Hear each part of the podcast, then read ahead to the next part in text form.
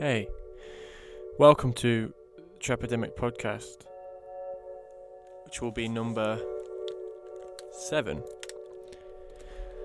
uh, so far. Today's podcast is going to be a little different. Um, in that I want to to read to you uh, the a chapter essentially from Reni Eddo-Lodge's um, "Why I'm No Longer Talking to White People About Race."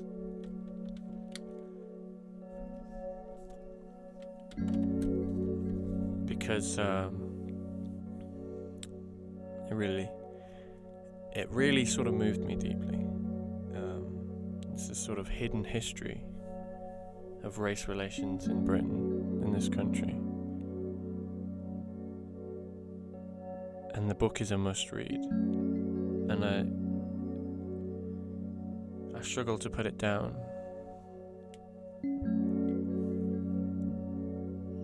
It's uh, her first book, um, Why I'm No Longer Talking to White People About Race and uh, she's an activist and uh, award-winning journalist. Um, it's a massive book. It's really important, uh, considering the way things are uh, around the world at the minute, particularly regarding race and. Uh,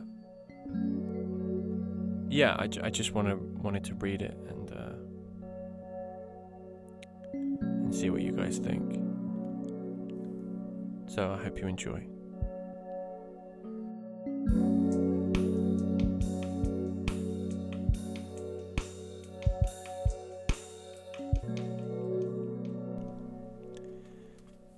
It wasn't until my second year of university that I started to think about black British history. I must have been about 19 or 20, and I'd made a new friend. We were studying the same course and we were hanging around together because of proximity and a fear of loneliness rather than any particular shared interests. Ticking class boxes for an upcoming term found us both opting to take a module on the transatlantic slave trade. Neither of us knew quite what to expect. I'd only ever encountered black history through American centric educational displays and lesson plans in primary and secondary school. With a heavy focus on Rosa Parks, Harriet Tubman's Underground Railroad, and Martin Luther King Jr., the household names of America's civil rights movement felt important to me. But also a million miles away from my life as a young black girl growing up in North London. But this short university module changed my perspective completely. It dragged Britain's colonial history and slave trading past incredibly close to home. During the course, I learnt that it was possible to jump on a train and visit a former slave port in three hours, and I did just that, taking a trip to Liverpool.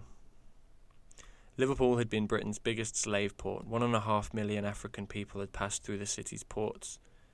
The Albert Dock opened four decades after Britain's final slave ship, the Kitty's Amelia, set sail from the city, but it was the closest I could get to staring out at the sea and imagining Britain's complicity in the slave trade. Standing on the edge of the dock, I felt despair. Walking past the city's oldest buildings, I felt sick.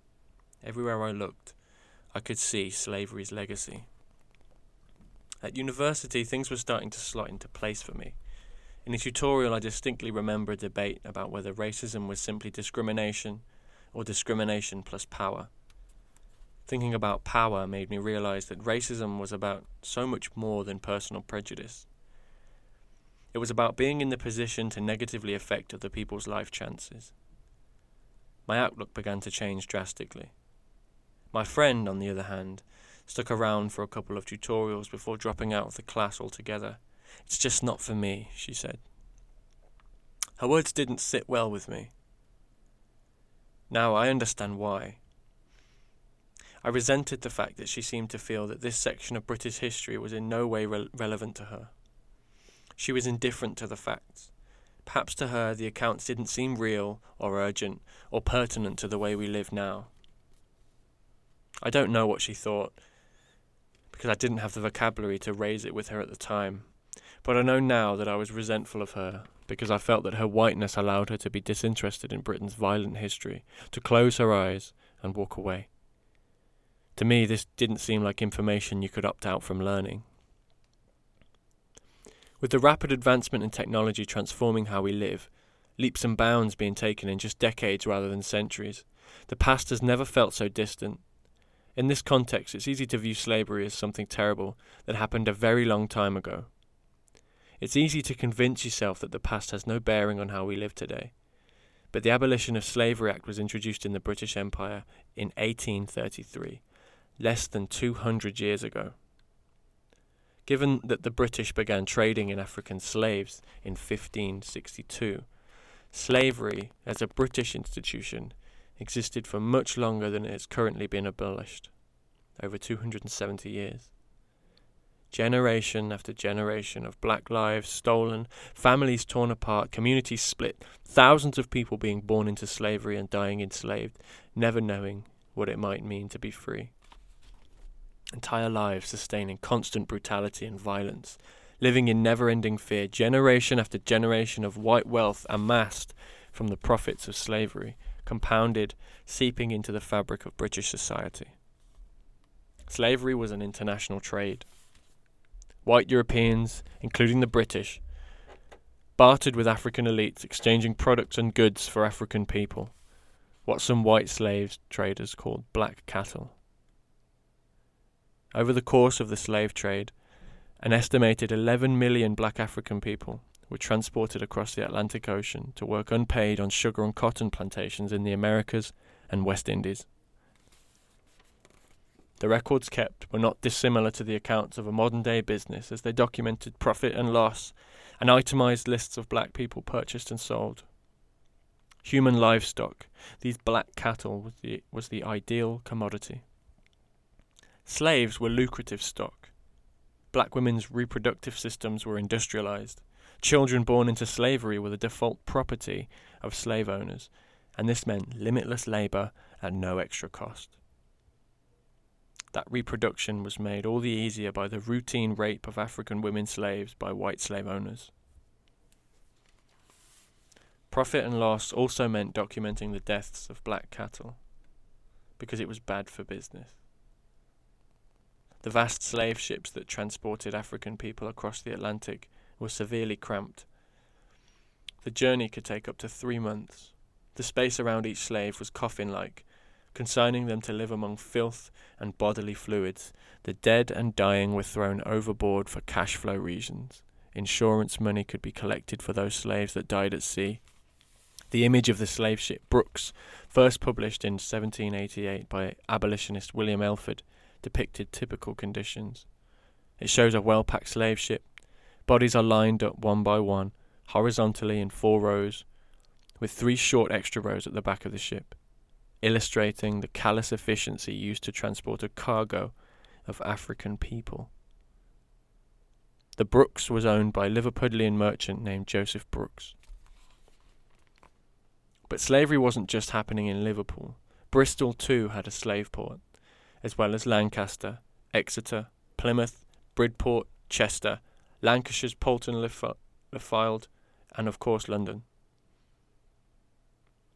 Although enslaved African people moved through British shores regularly, the plantations they toiled on were not in Britain, but rather in Britain's colonies. The majority were in the Caribbean. So, unlike the situation in America, most British people saw the money without the blood. Some British people owned plantations that ran almost entirely on slave labour. Others bought just a handful of plantation slaves with the intention of getting a return on their investment. Many Scottish men went to work as slave drivers in Jamaica, and some brought their slaves with them, and they moved back to Britain. Slaves, like any other personal property, could be inherited, and many Brits lived comfort- comfortably off the toil of enslaved black people without being directly involved in the transaction. The Society for Effecting the Abolition of the Slave Trade, which was founded in London in 1787, was the idea of civil servant Granville Sharp and campaigner Thomas Clarkson. Sharp and Clarkson formed the society with ten other men, most of whom were Quakers. They campaigned for 47 years, generating broad based support and attracting high profile leadership from members of Parliament, the most famous being abolitionist William Wilberforce. The public pressure of the campaign was successful, and an Act of Parliament declared slavery abolished in the British Empire in 1833. But the recipients of the compensation for the dissolution of a significant money making industry were not those who had been enslaved. Instead, it was the 46,000 British slave owning citizens who received checks for their financial losses. Such one sided compensation seemed to be the logical conclusion for a country that had traded in human flesh.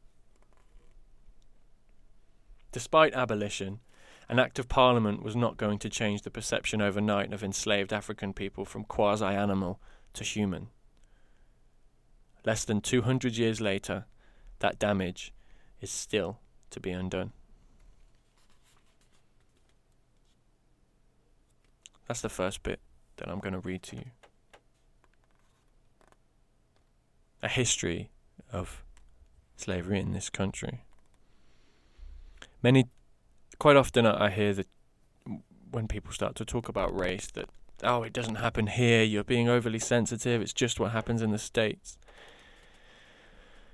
which is stupid. It's an ignorant and informed opinion. And uh, reading this will inform you. So buy it. Or at least just listen on. And the chapter continues to uh, shed light on the effects. And really, it really brings to light how very, very recent, and we'll I'll talk more on that after I've read that bit, how very, very recent this, a lot of this really is. Back to the book. After university, I was hungry for more information. I wanted to know about black people in Britain post slavery. However, this information was not easily accessible. This was history only available to people who truly cared, only knowable through a hefty amount of self directed study. So actively so I actively sought it out, and I began by looking into Black History Month. The existence of Black History Month in the UK is relatively recent. It wasn't until 1987 that local authorities in London began putting on events to celebrate black contributions to Britain. Linda Bellos was born in London to a Nigerian father and a white British mother, and it was under her leadership that a British Black History Month came to exist. At the time, she was leader of South London's Lambeth Council and chair of the London Strategic Policy Unit, part of the now defunct Greater London Council. The idea for Black History Month was to put to her was sorry, the idea for Black History Month was put to her by Ansel Wong, Chief Officer of the Strategic Policy Unit's Race Equality Division. I said yes, let's do it, she explained to me from her home in Norwich. I thought Black History Month was a great idea. What I wasn't going to do was make it like the American one, because we have a different history. There's so many people who have no idea, and I'm talking about white people, no idea about the history of racism. They don't know why we're in this country. Ansel organised the first Black History Month, and Linda hosted the event. It was a London wide affair. The decision to hold it in October was largely logistical. The United States have had their Black History Month in February since it began in 1970. Our guest of honour was Sally Mugabe, Linda explained. It was insufficient time to invite her. If we'd done it two weeks later, then we wouldn't have got the people we needed. We were more inclusive, she added. Black was defined in its political terms African and Asian. We only ran it for two years because Thatcher was cutting all our budgets. It would have been an indulgence. After two years of central funding and leadership from the London Strategic Policy Unit dried up, Black History Month continued in Britain, albeit sporadically. Today, Black History Month is firmly established in Britain and has been running for 30 years. It tends to consist of exhibitions of work from artists from the African uh, diaspora, panel events debating race, and softer cultural celebrations like fashion shows and food festivals. Speaking to Linda, it felt like she was skeptical of the values of current day Black History Month activities. When I asked her why she wanted Black History Month in Britain, she said it was to celebrate the contribution that black people had made in the United Kingdom.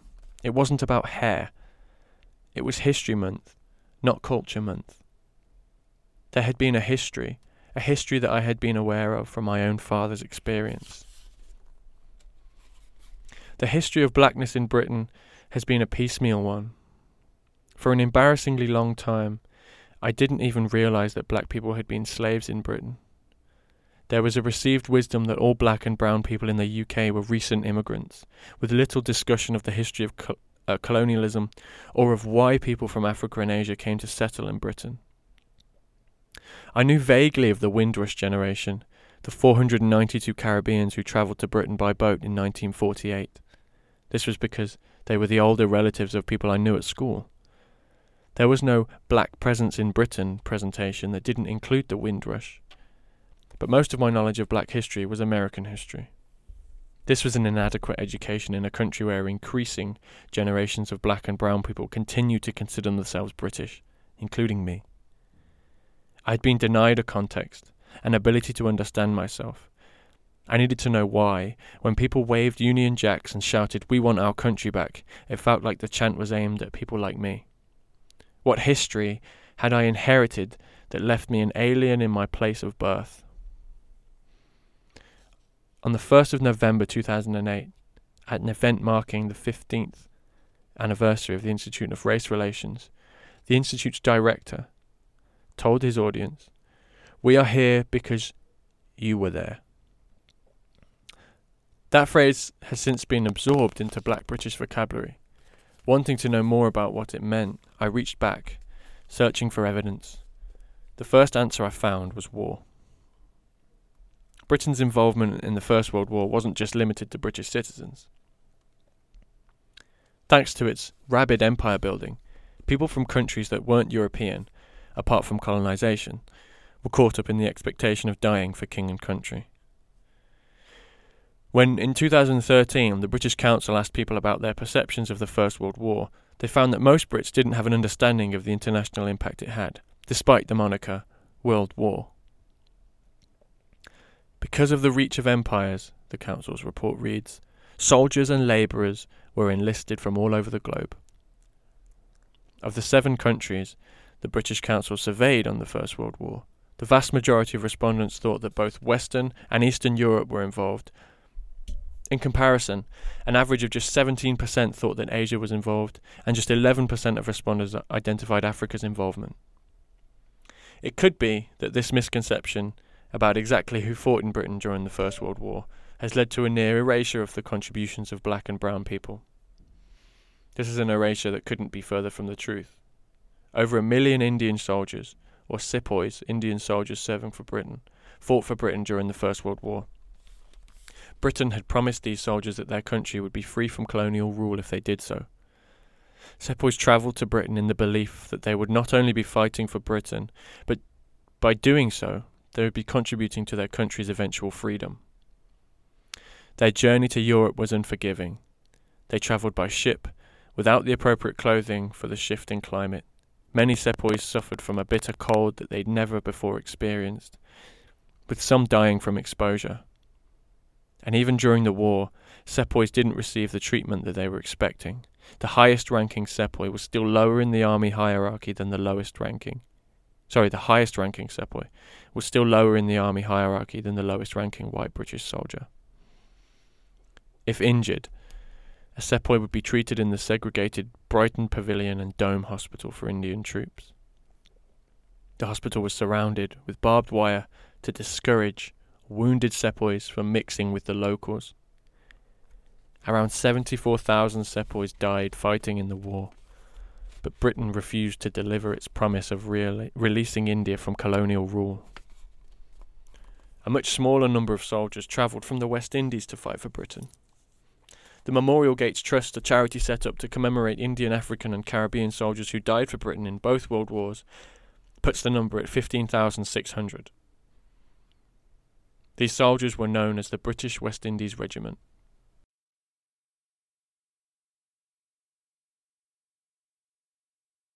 Recruited from poor areas, and similarly to India, there was a feeling among some would be recruits that taking part in the war would lead to political reform at home.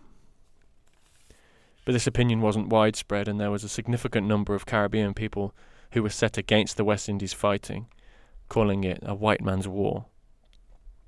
Despite the resistance of some, thousands of West Indians quit their jobs to travel to Europe. Again, the long boat journey was unforgiving. Britain needed the extra labour, yet the government failed to provide West Indians with adequate clothing to survive the journey, just as they had with the sepoys. In 1916, the SS Verdala, travelling from the West Indies to West Sussex, had to make a diversion to Halifax in eastern Canada Hundreds of West Indian recruits suffered from frostbite, with some dying from exposure to the harsh, cold climate. When they arrived, the majority of the British West Indies Regiment did not initially fight alongside white British soldiers on the battlefield.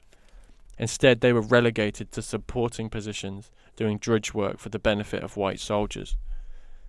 Their duties included strenuous labour such as digging trenches, building roads, and carrying injured soldiers on stretchers. As white British ranks were depleted in battle, West Indian soldiers were given permission to fight. Almost 200 men had died in action by the end of the war. By 1918, resentment among West Indian soldiers was widespread. While the BWIR was stationed in T- Taranto, Italy, some men got hold of news that white British soldiers had received a pay rise that the West Indian soldiers had been excluded from. Outraged at their treatment, the soldiers went on strike, gathering signatures for a petition to be sent to the Secretary of State. This quickly evolved into an open rebellion. During the Taranto mutiny, a striker was shot dead by a black non commissioned officer, and a bomb was set off. The rebellion was quickly crushed, and 60, 60 suspected 60 suspected rebellious members of the British West Indies Regiment were tried for their involvement in mutiny. Some were jailed, and one man was sentenced to death by firing squad. Mistreated West Indian soldiers returned home, and the crackdown on the Taranto mutiny contributed to a pushback, a push for black self determination in the Caribbean. But there were also black soldiers who chose to stay on in Britain after the war as the fighting came to an end and soldiers were demobilized, black ex soldiers living in Britain began to be targeted. These are people that fought for the country.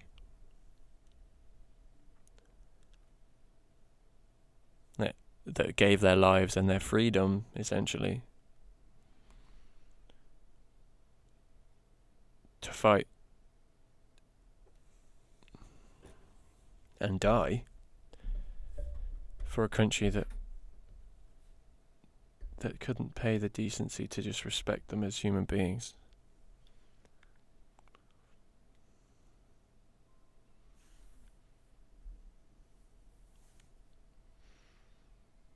Back to the book. Riots always seem to kick off in the summer. On the 6th of June 1919, seven months after the First World War has ended, rumours were doing the rounds in Newport, South Wales. It was alleged that a white woman had been slighted by a black man. As increasing numbers of angry and agitated white people shared the news among themselves, a braying mob assembled and then descended on homes of black men in the area. Some of the black men shot back with guns. Fights and scuffles over the next few days led to a Caribbean man stabbing a white man. Just five days later, on the 11th of June, the South Wales Echo reported a brake vehicle containing a number of coloured men and white women was going along East Canal Wharf. It attracted a crowd. Cardiff, another port city, had been whipped up in anti black sentiment. On seeing these black men and white women together, a frenzied mob of white people began throwing rocks at the vehicle. It's not clear if anyone in the vehicle was injured. Days later, in violent protest at the audacity of interracial relationships. Interracial relationships. Another angry crowd of white people set upon a lone white woman who was known to have married an African man. They stripped her naked. In the port city of Liverpool, similar race hatred was gaining ground. Post war employment was scarce, and over a hundred black factory workers suddenly and swiftly lost their jobs after white workers refused to work with them. On the 4th of June 1919, a Caribbean man was stabbed in the face by two white men after an argument over a cigarette.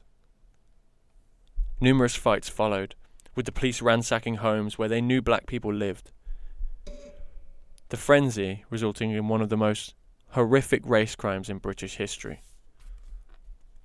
24 year old black seaman Charles Wootton was accosted by an enraged white crowd and thrown into the King's Dock. As he swam, desperately trying to lift himself out of the water, he was pelted with bricks until he sank under the surface. Some time later, his lifeless body was dragged out the dock. It was a public lynching. The days after Charles Wootton's murder saw white mob rule dominating Liverpool streets as they attacked any black person they saw. These acts of vicious race hatred did not go unseen by the British government. Concerned by the levels of unrest across the country, the state responded in the only way it knew how a repatriation drive. As a result, 600 black people were sent back to where they came from by September 1919. Despite its best efforts to pretend otherwise, Britain is far from a monoculture. Outward facing when it suited best, history shows us that this country had created a global empire it could draw labour from at ease, but it wasn't ready for the repercussions and responsibilities that came with its colonising of countries and cultures. It was black and brown people who suffered the consequences. Back to where they came from.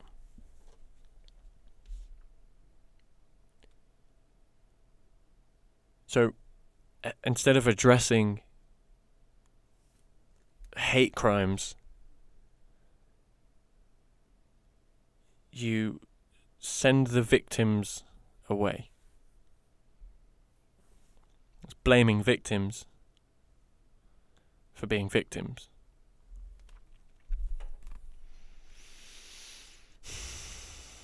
Back to the book. But some of those people fought back.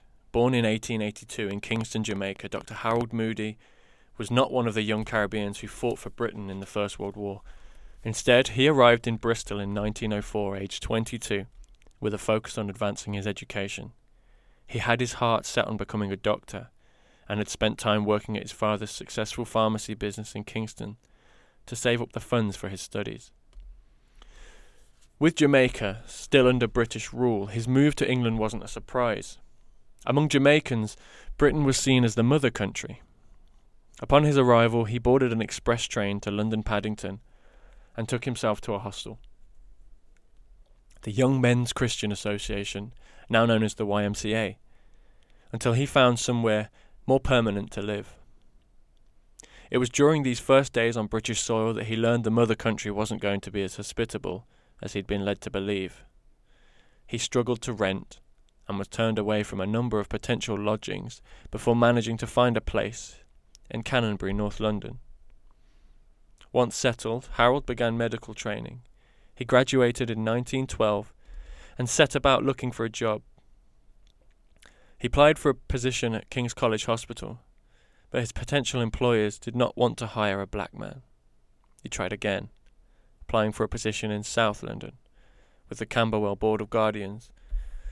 The board was part of Camberwell's Poor Law Parish, a local government organisation that oversaw the well-being of the area's most elderly and vulnerable residents, with an infirmary, as well as managing children homes and workhouses.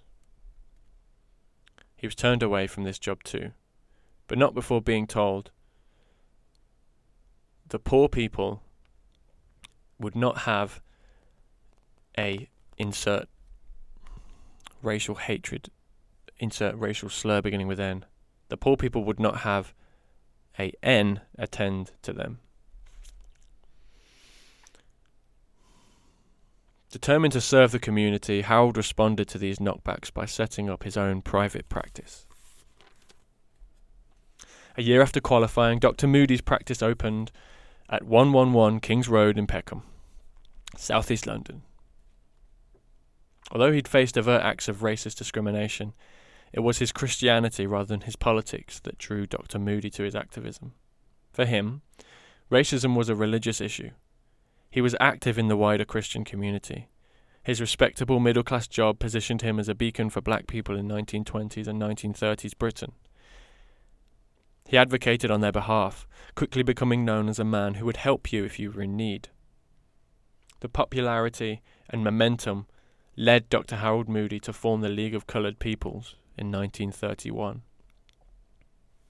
The League was both a Christian mission and a campaigning organisation. Its objectives, published in its quarterly journal The Keys, were to promote and protect the social, educational, economic, and political interests of its members, to interest members in the welfare of coloured peoples in all parts of the world, to improve relations between the races, to cooperate and affiliate with organizations sympathetic to coloured people. First published in 1933, the Keys served as a written arm of the League, campaigning against racism in employment, housing, and wider society. In 1937, the Keys published a sternly worded exchange with the Manchester Hospital about the barring of black nurses' employment. The letter questioned a quote from the hospital's matron, L.G. Duff Grant, who had written quite openly, We have never taken coloured nurses for training here. The question was once raised at nursing committee, and there was a definite rule that no one of Negroid extraction can be considered. Dr. Moody, then president of the League, wrote to the hospital's board, only to find that no such rule was in place. There is, read the reply from N. Cobboth, chair of the board, no rule against the admission of coloured women for training as nurses at the Manchester Royal Infirmary, and the board wish it to be understood that each individual application will be considered on its merits. Dr. Moody's work with the League of Coloured Peoples was quite possibly Britain's first anti racism campaign in the 20th century, and it would have far reaching implications for Britain's race relations in the future. as Dr. Harold Moody was doing pioneering work for black people while he was based in London, an aspect of his personal life, his relationship with a white woman and their mixed race children, was seen as a point of great contention in British society at that time. Mixed race relationships were controversial in the early 20th century, and in the northwest of England, these relationships were considered disturbing enough to justify academic research. In the late 1920s, the University of Liverpool was solidifying its social sciences department, headed up by anthropologist Rachel M. Fleming. Her research was on what she called hybrid children, those with black fathers and white mothers. With Liverpool being a port city, there were plenty of black seamen who had taken up permanent residence. Academics estimate that Liverpool's black population was 5,000 at the time. Against the backdrop of race fueled riots and the lynching of Charles Wootton, mixed race relationships did exist, but were seen by many as a social problem that needed to be stamped out. It was in this context that Rachel Fleming won the support of Liverpool's authority figures to research Liverpool's wretched red mixed race children. She founded the Liverpool Association for the Welfare of Half Caste Children in 1927. Muriel Fletcher, a University of Liverpool a University of Liverpool graduate working as a probation officer, was tasked with writing the association's first report. Her work meant that through welfare services she had contact with some of the poorest families in the city and it was through this skewed lens with some of Liverpool's poorest mixed race families that she conducted her research. The report on an investigation into the colour problem in Liverpool and other ports was published in 1930. It concluded with scant evidence that venereal diseases were twice as likely to be found in black seamen than white seamen, and that mixed race, or to use the language of the report, half caste children were more likely to be sickly because of this. The children seemed to have frequent colds. Many were also rickety. And several cases were reported in which there was a bad family history for tuberculosis, wrote Miss Fletcher. Perhaps reflecting popular attitudes at the time, Fletcher deemed mixed race girls and women as tainted by their race. Writing, Only two cases have been found in Liverpool of half caste girls who have married white men and in one of the, these cases, the girl's family forced the marriage on the man. In her report, Muriel Fletcher organised the white women and chose to have relationships with black men into four categories. Uh, sorry. Muriel Fletcher organised the white women who chose to have relationships with black men into four categories the mentally weak, the prostitutes, the young and reckless, and those who felt forced into marriage because of illegitimate children. Not, you know, two people in love, regardless of the racist country they're in. Let's go back to the book. Children who were researched in the study had their eyes examined and their noses measured, with their facial features categorized either as Negroid or English. Commenting on the fact that mixed race young adults struggled to find work, Fletcher wrote Mothers of a better type regretted the fact that they had brought these children into the world, handicapped by their colour. Echoing the hugely popular eugenics movement at the time, it seems that Muriel Fletcher thought that race mixing was such an abomination that the children of mixed race relationships had little future. As eugenicists called it, miscegenation.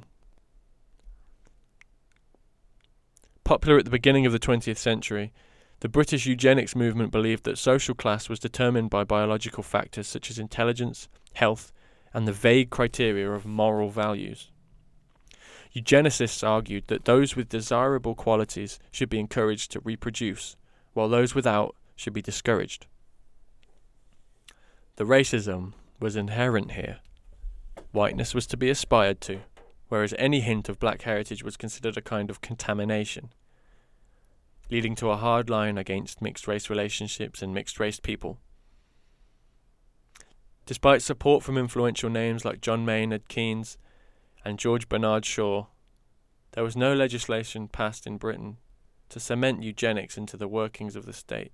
For example, forced sterilization and a 1931 private members' bill advocating this was outvoted in Parliament.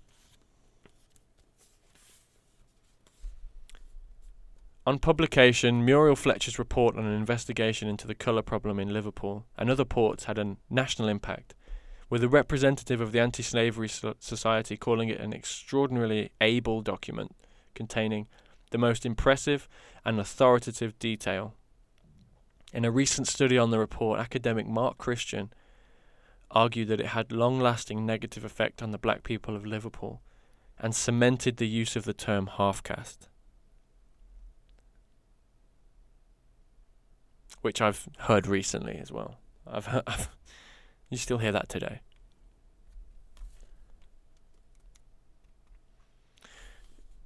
If you're still listening to this and thinking, well, it was so long ago, you know, how does this now affect me? How does this have anything to do with with me or the way things are run currently? The next bit will really hopefully if you still have those thoughts put that to bed. Um, because the next bit is concerned with history that's not that long ago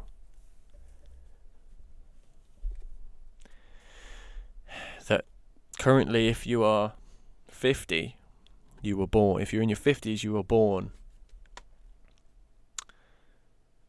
in the era that's coming up. So you would have been born in the 60s.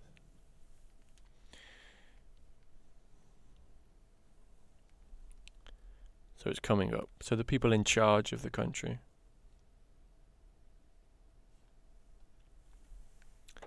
Back to the book. the aftermath of yet another world war brought with it fresh labour demands, and Britain once again encouraged immigration. When the SS Empire Windrush sailed from the Caribbean to England, it carried 490 Caribbean men and two Caribbean women, all of whom were prepared to muck in with the job of restoring a post war Britain. The Windrush docked at Tilbury in Thurrock, Essex, on the 22nd of June 1948. That same year, the government introduced the British Nationality Act, a law that effectively gave Commonwealth citizens the same rights to reside as British subjects. The country's black population continued to rise. Between 1951 and 1961, the Caribbean born British population grew from 15,000 to 172,000, with the majority of those people from Jamaica, an increase in population from 6,000 to 100,000. By 1958, Nottingham's black population numbered 2,500.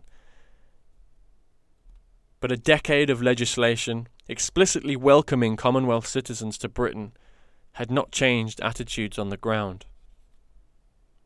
Quotes from a local newspaper reported a colour bar in Nottingham's pubs, with black men expected to stand aside until white people had been served. White resentment towards the city's black residents was rife, and black resentment at white resentment was simmering. On the 23rd of August 1958, an altercation in a pub between a white woman and a black man spiraled out of control. Reports on what sparked the following events are sketchy. What we do know is this. Later that day, a thousand people had crowded into St. Anne's Well Road ready to riot. Razors, knives, and bottles were used as weapons, and eight people were hospitalized. What happened in Nottingham was also occurring in other parts of the country. On the 20th of August in Notting Hill, West London, a group of teddy boys, young rock and roll loving white men who wore creeper suit shoes and suits, set upon the streets with the sole objective of attacking black people. They called themselves the N Hunters. Again, insert racial slur. That night, their violent spree put five black men in hospital. At the time, Notting Hill was a poor and overcrowded area of London, with desperation for housing exploited by the notorious slum landlord Peter Rachman. Rachman. Rachman's reputation was so poor that his name became a synonym for bad treatment of tenants. Chambers' 21st Century Dictionary defines Rachmanism today as exploitation or extortion by a landlord of tenants living in slum conditions. It was black people who fell prey to Rachman's small, dilapidated properties and extortionate rents. They had very little choice. Oral histories from those who lived through these times report no blacks, no dogs, no Irish signs in the windows of other, more respectable properties. This only exacerbated poor race relations in the capital. Nine days after the hunting spree from Notting Hill's Teddy Boys, and a mixed race married couple, a black man and white Swedish woman, were arguing outside Latimer Road tube station. It was an August bank holiday. With many off work, the argument drew a crowd of white men who jumped in to defend the woman, perhaps believing that she was under attack. Spotting the onslaught, some black men got involved to support her husband. They began fighting each other. Later, interviews with white rioters suggest that there was a rumour going around that a black man had raped a white woman. This scuffle outside a train station quickly escalated into 200 white people roaming the streets chanting racist abuse. As the fighting intensified, some white rioters berated the police for holding them back from attacking black people. The riots stretched on for three whole days. Swastikas were painted on the doors of black families. Black people fought back with weapons and makeshift Molotov cocktails. Those black people who were stopped on the street by the police during the violence stressed their need to defend themselves. No fatalities were recorded, but over a hundred people, the majority of them white, were arrested. In 2002, prematurely released government files revealed that the police detectives had successfully convinced then Home Secretary Rab Butler that the Notting Hill riots weren't about race, but instead were simply the work of hooligans. Whereas there certainly was some ill feeling between white and coloured residents in this area, wrote Detective Sergeant M. Walters, it's abundantly clear much of the trouble was caused by ruffians, both coloured and white, who seized on this opportunity to indulge in hooliganism. No mention was made of the N hunting teddy boys.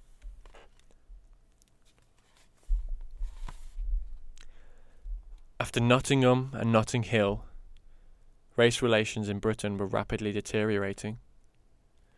It was becoming clear to post Windrush black people in Britain that they would not be allowed to live quietly, to work, pay tax, and assimilate.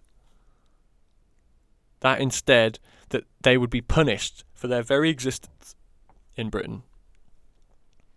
Black and brown labour had proved integral to Britain's success in both world wars, but black people themselves would face extreme rejection in the decades that followed. Throughout the 1950s, the government was reluctant to recognise that the country had a problem with racism. But there was some movement.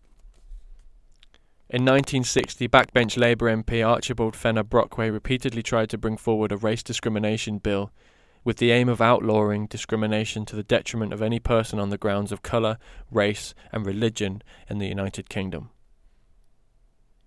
every single one of the nine times he tabled the bill, it was defeated. I'll say that again.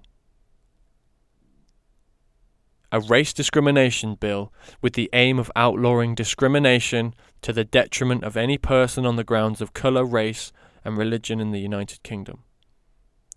Every single one of the nine times he tabled the bill, it was defeated.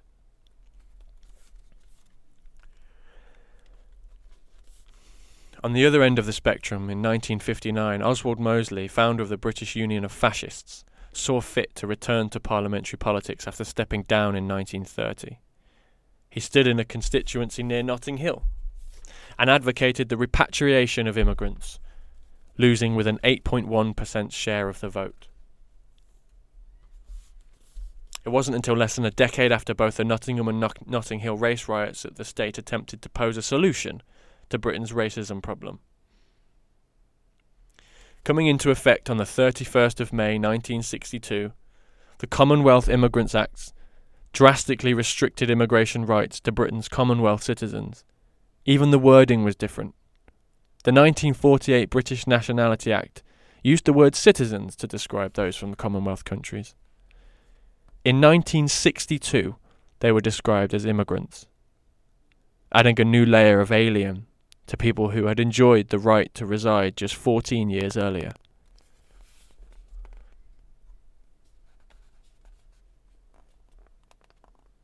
With a new emphasis on skilled workers, the Commonwealth Immigrants Act stated that those wishing to move to Britain now needed a work permit to settle in the country.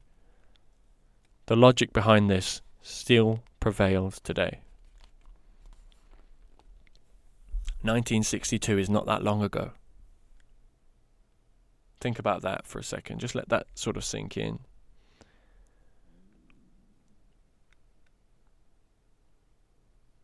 You're being told you're an immigrant, whereas 14 years previous, you're a citizen. You're, it's okay. You, you, you come here. You're welcome in this country. 14 years later, you're told You're not one of us. You don't belong here. You're an immigrant. That's fucking disgusting.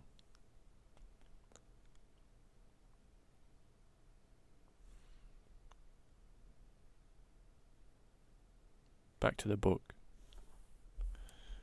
Then, in 1965, Britain's first ever race relations legislation was granted by Parliament. The Race Relations Act was an odd move for the British government. Having made such a strong statement against the free movement of its Commonwealth citizens just three years earlier. The Act stated that overt racial discrimination was no longer legal in public places, although it didn't apply to shops or private housing. At the time, the BBC reported those specific acts of discrimination included refusing to serve a person, an unreasonable delay in serving someone, or overcharging. A race relations board was created as part of the Act. Its purpose was to receive complaints of and monitor racist incidents. No mean feat when the 1961 census had put the general population at 52,700,000. There was no way of knowing the exact number of non white people living in Britain, as the census didn't include a question on race until 1991. Barely any complaints were made to the board, and those that were were almost futile. It had no authority to punish those against whom complaints were made. Instead, its role was one of mediation between the complainant and the organisation or person being complained about. Britain's first Race Relations Act was tepid. It didn't tackle endemic housing discrimination, and had enough caveats to allow wiggle room for those who were intent on keeping black people in Britain as second class citizens. An inadequate antidote to decades of targeted violence and harassment, the Race Relations Board appeared to exist only for posturing reasons. Most black and Asian people in Britain didn't even know it existed. The 1965 Act's weaknesses were obvious. The efforts to challenge racism came from the very same state that had sanctioned racism decades earlier, with repatriation drives in the face of racist riots the same state that picked up and disposed of black and brown bodies at its own convenience. The Act was strengthened three years later, outlawing the denial of housing, employment, or public services on the grounds of race. However, government services were exempt from legal challenges. At the time, the BBC reported the new Race Relations Act is intended to counterbalance the Immigration Act, and so fulfil the government's promise to be fair but tough on immigrants. People who, not that long ago, weren't immigrants, they were citizens of the country.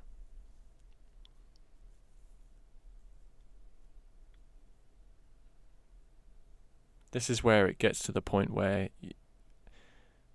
British history is, is different. The history of black people in Britain is very different to that of America and this book, I, I couldn't put it down for for just how ho- horrific the levels of disrespect, the levels of racism, and that when you're experiencing these races, these these this racism, this oppression, you would think you know, take it as high as you can. You know, the government will protect us. We're citizens. And they go ahead and fucking change the rules, and now you're an immigrant.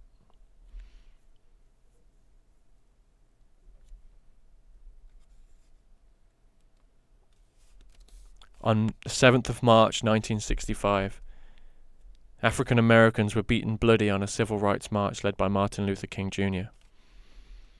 They were demanding their constitutional right to vote. Two years before that now iconic day in the west of England, 19 year old Jamaican Guy Bailey made his way to a job interview with Bristol Omnibus Company, the city's bus service. Paul Stephenson, a local youth worker, had arranged the interview for Guy, first ensuring that there were jobs available and that Guy had the qualifications to do the work. But when Guy turned up to his interview, he found that it had been cancelled. Recounting his interview to the BBC 50 years later, Guy recalled the exact moment he was rejected by the receptionist. She said to the manager, Your two o'clock appointment is here, but he's black. And the manager said, Tell him we have no vacancies here, or vacancies are filled. That Guy was turned down was not a surprise to Bristol's 3,000 strong black community, the majority of whom had settled in Britain from the Caribbean after the Second World War. For them, racism in the bus service was a long held suspicion. Mehdi had interviewed with Bristol Omnibus Company, only to be turned down. Everyone who worked at the bus company was white. But Guy Bailey's interview wasn't a coincidence. It had been set up by a small group of young men Roy Hackett, Owen Henry, Audley Evans, and Prince Brown. The group called themselves the West Indian Development Council. They asked Paul Stephenson to work with them on their plan, and he agreed. Paul already knew Guy, who was a student at the night school he taught at. Guy was a good interview prospect. He was clean cut, already employed, studying part time, and active in a Christian youth organization. As soon as Guy was refused an interview, the group arranged a press conference. Local reporters crowded into Paul's flat to hear exactly what had happened. A photo shoot was arranged with Owen echoing Rosa Parks by sitting at the back of a bus. As both local and national press reported on the case, pressure mounted on the bus service's general manager Ian Patey.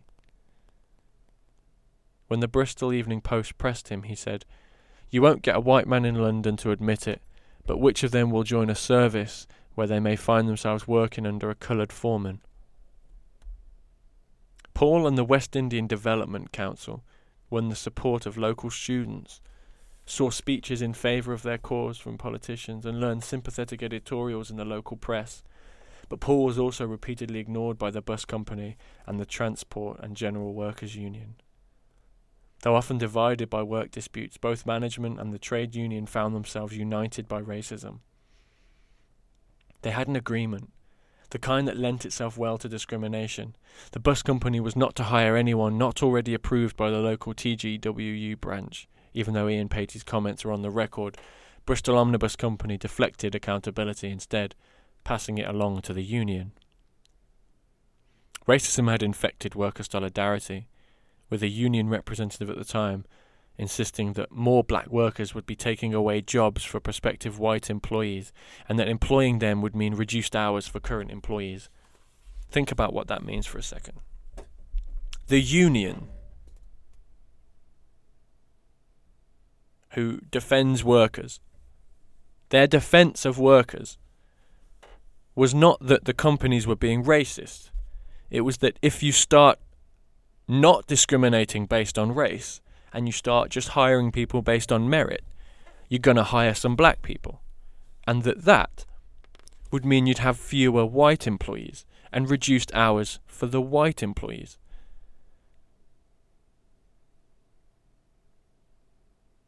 So even the unions, something, things created out of liberal ideas and labour ideas, were racist.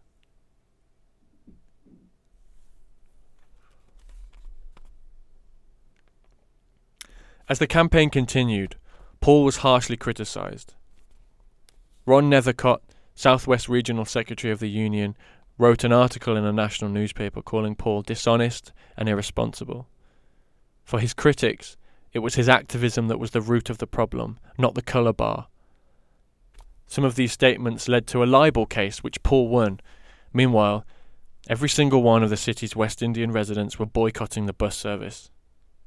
One campaign leader told the local newspaper, although it's hard to tell, many white people are supporting us. The campaign drew support from Trinidad's High Commissioner, Sir Learie Constantine. Over a hundred university students marched in support, and everyone boycotting the bus service, either walked or cycled to get around the city. That's how you protest. You protest with your with the pound. You protest with the dollar. You protest with your money. And you do it. If the people in charge, the people making all the fucking money, are racist, that's how you get them. Protest with your money.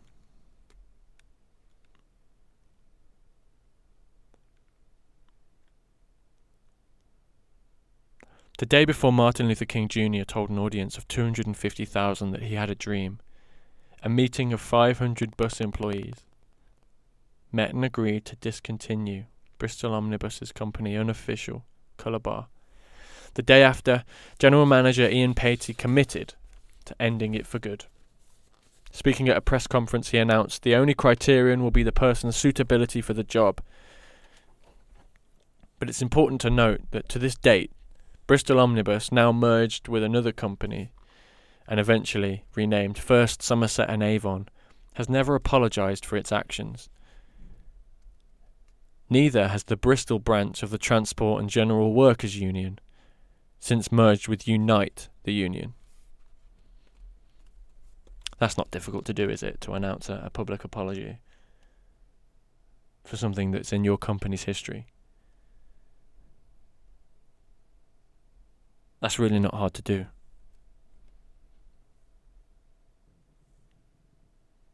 To to know that that's wrong and actually be sorry about that and then make the public apology. Sort your life out, Unite. I first learned of the Bristol bus boycott as a graduate in 2013 when I was working at the race equality think tank, the Runnymede Trust. A small team of us travelled to Bristol to launch a campaign. As well as running a pop up come and talk about racism shop, we also held evening events around the city centre. One of those events was with Paul Stephenson. By then he was in his late 70s. Upstairs in the event space of Foyles bookshop, Paul, his voice withered by age and activism and righteous rage, commanded the attention of the whole room. I felt like I was listening to history. That puts into perspective. How short ago, how short a period of time this was these blatant acts of racism. They're in the lifetimes of your grandparents and some of your parents.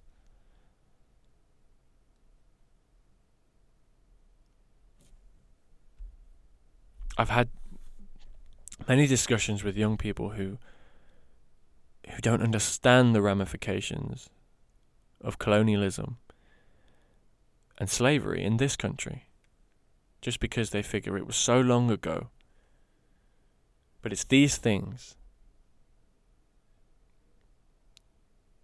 the the the the as soon as there's racial tension you you repatriate your your your goal is to send black people away rather than deal with any kind of racism and educate people into why it's a stupid idea to be racist those things are not that long ago, they're in our lifetime. The effects of those things are what people don't understand. So we under, we understand the idea of racism in this country, but we don't understand where it came from. We don't understand how fucking recent it is. We don't understand the effects of saying, "Oh, it's not all that bad."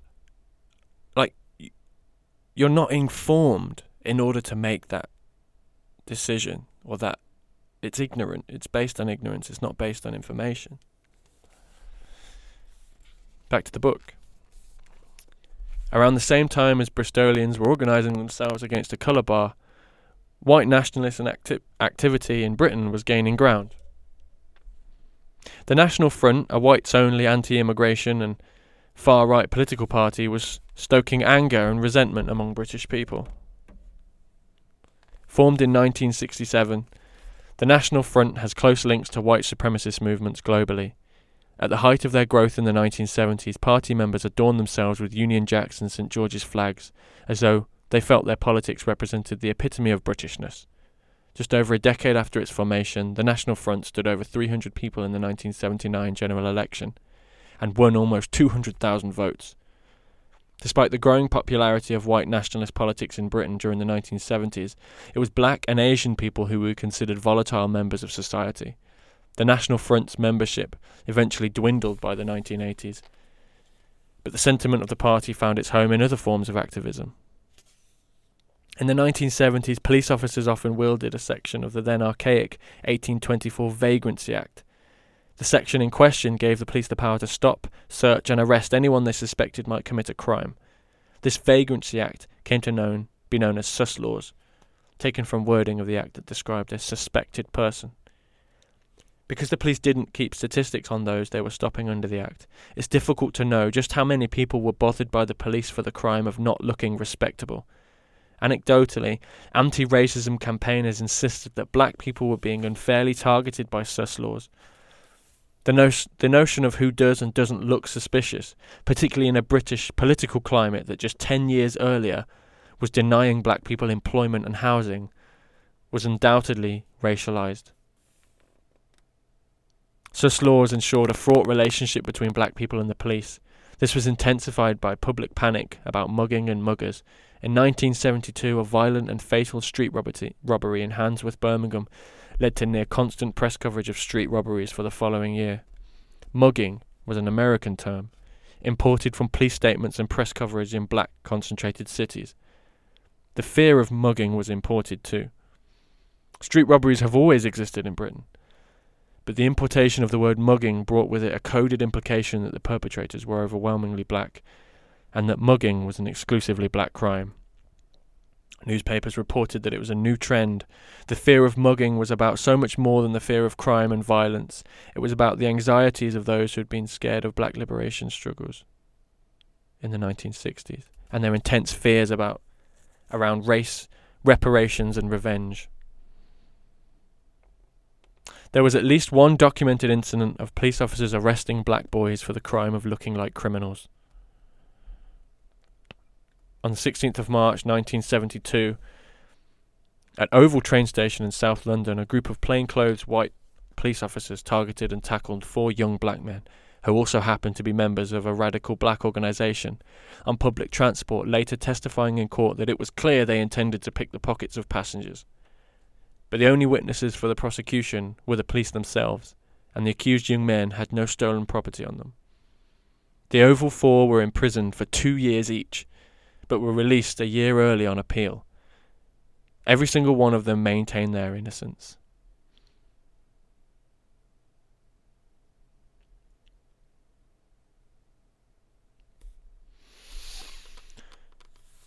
While the police were busy arresting black people for looking suspicious, the National Front were capitalising on national anti black feeling.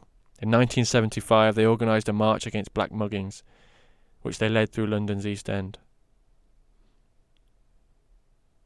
A year later, they found another white power cause to support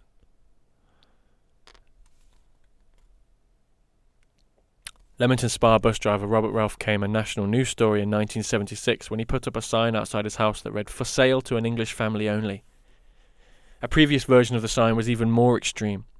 To avoid animosity all round, positively no coloureds. The sign contravened the Race Relations Act and he was asked to take it down. He refused and was imprisoned for contempt of court. Relf promptly went on hunger strike the tabloid press used his imprisonment as ammunition to argue against what they call political correctness. The press made him a martyr. The press made him a martyr for the cause of being nice to each other, political correctness, of not offending, of not being racist, sexist, ableist, bigoted.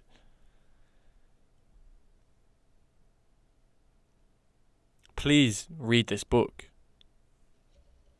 It's called Why I'm No Longer Talking to White People About Race. Reni Eddo-Lodge's book. It's her first book.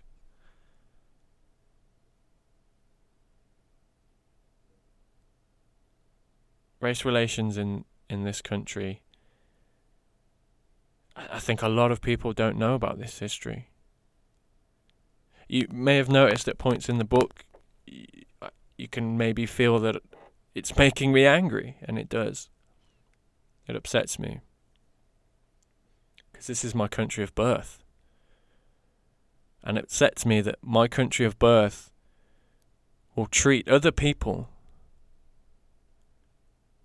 for whom this is also their country of birth, like shit.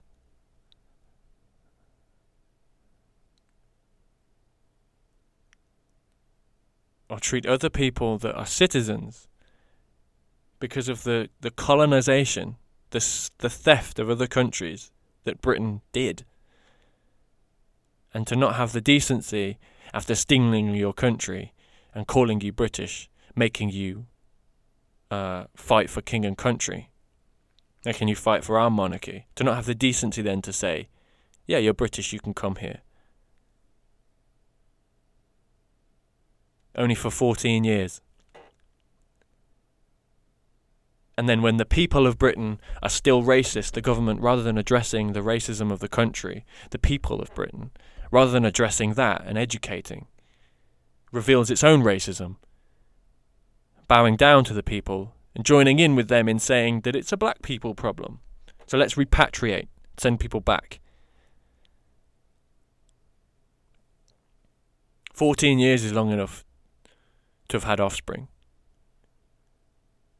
as was demonstrated in the book with the figures.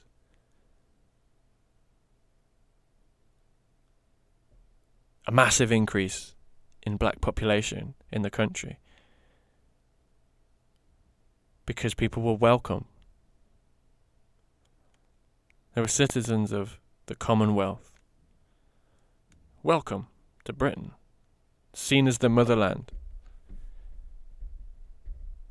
And they get here and you treat you get here and they treat you like shit. The book is powerful. and uh, like I said, I uh, I I can't put it down. I actually only bought it yesterday, but uh, I, I wanted to read that first chapter to you. Um, it won't be it I won't have bought it yesterday by the time the podcast comes out that won't make any sense because I'm not releasing it the day I've recorded it so scratch that from the record. But please, please buy the book and, and, and read it. It's uh it makes me think how I, how I'm going to teach the history of Britain to my son. And uh, that upsets me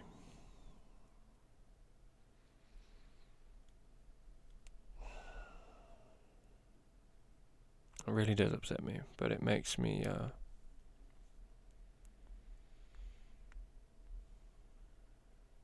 glad that we're not in those times. But now not ignorant of the sheer amount of work that needs to be done. As I said, these people are barely out of power. Many of these people are still alive. And the children of these people are in power.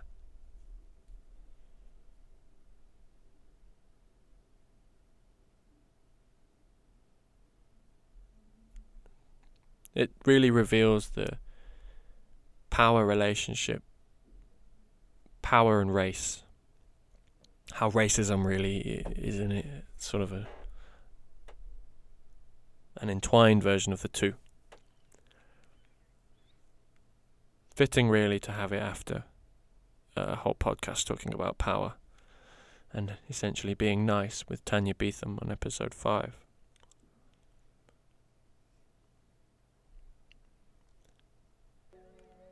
I hope you enjoyed the book, the reading, and that it's not weird for me to have read a bit to you.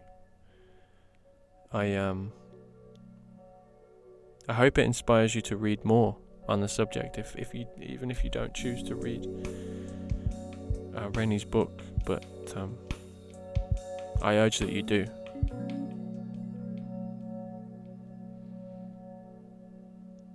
Thank you very much for listening.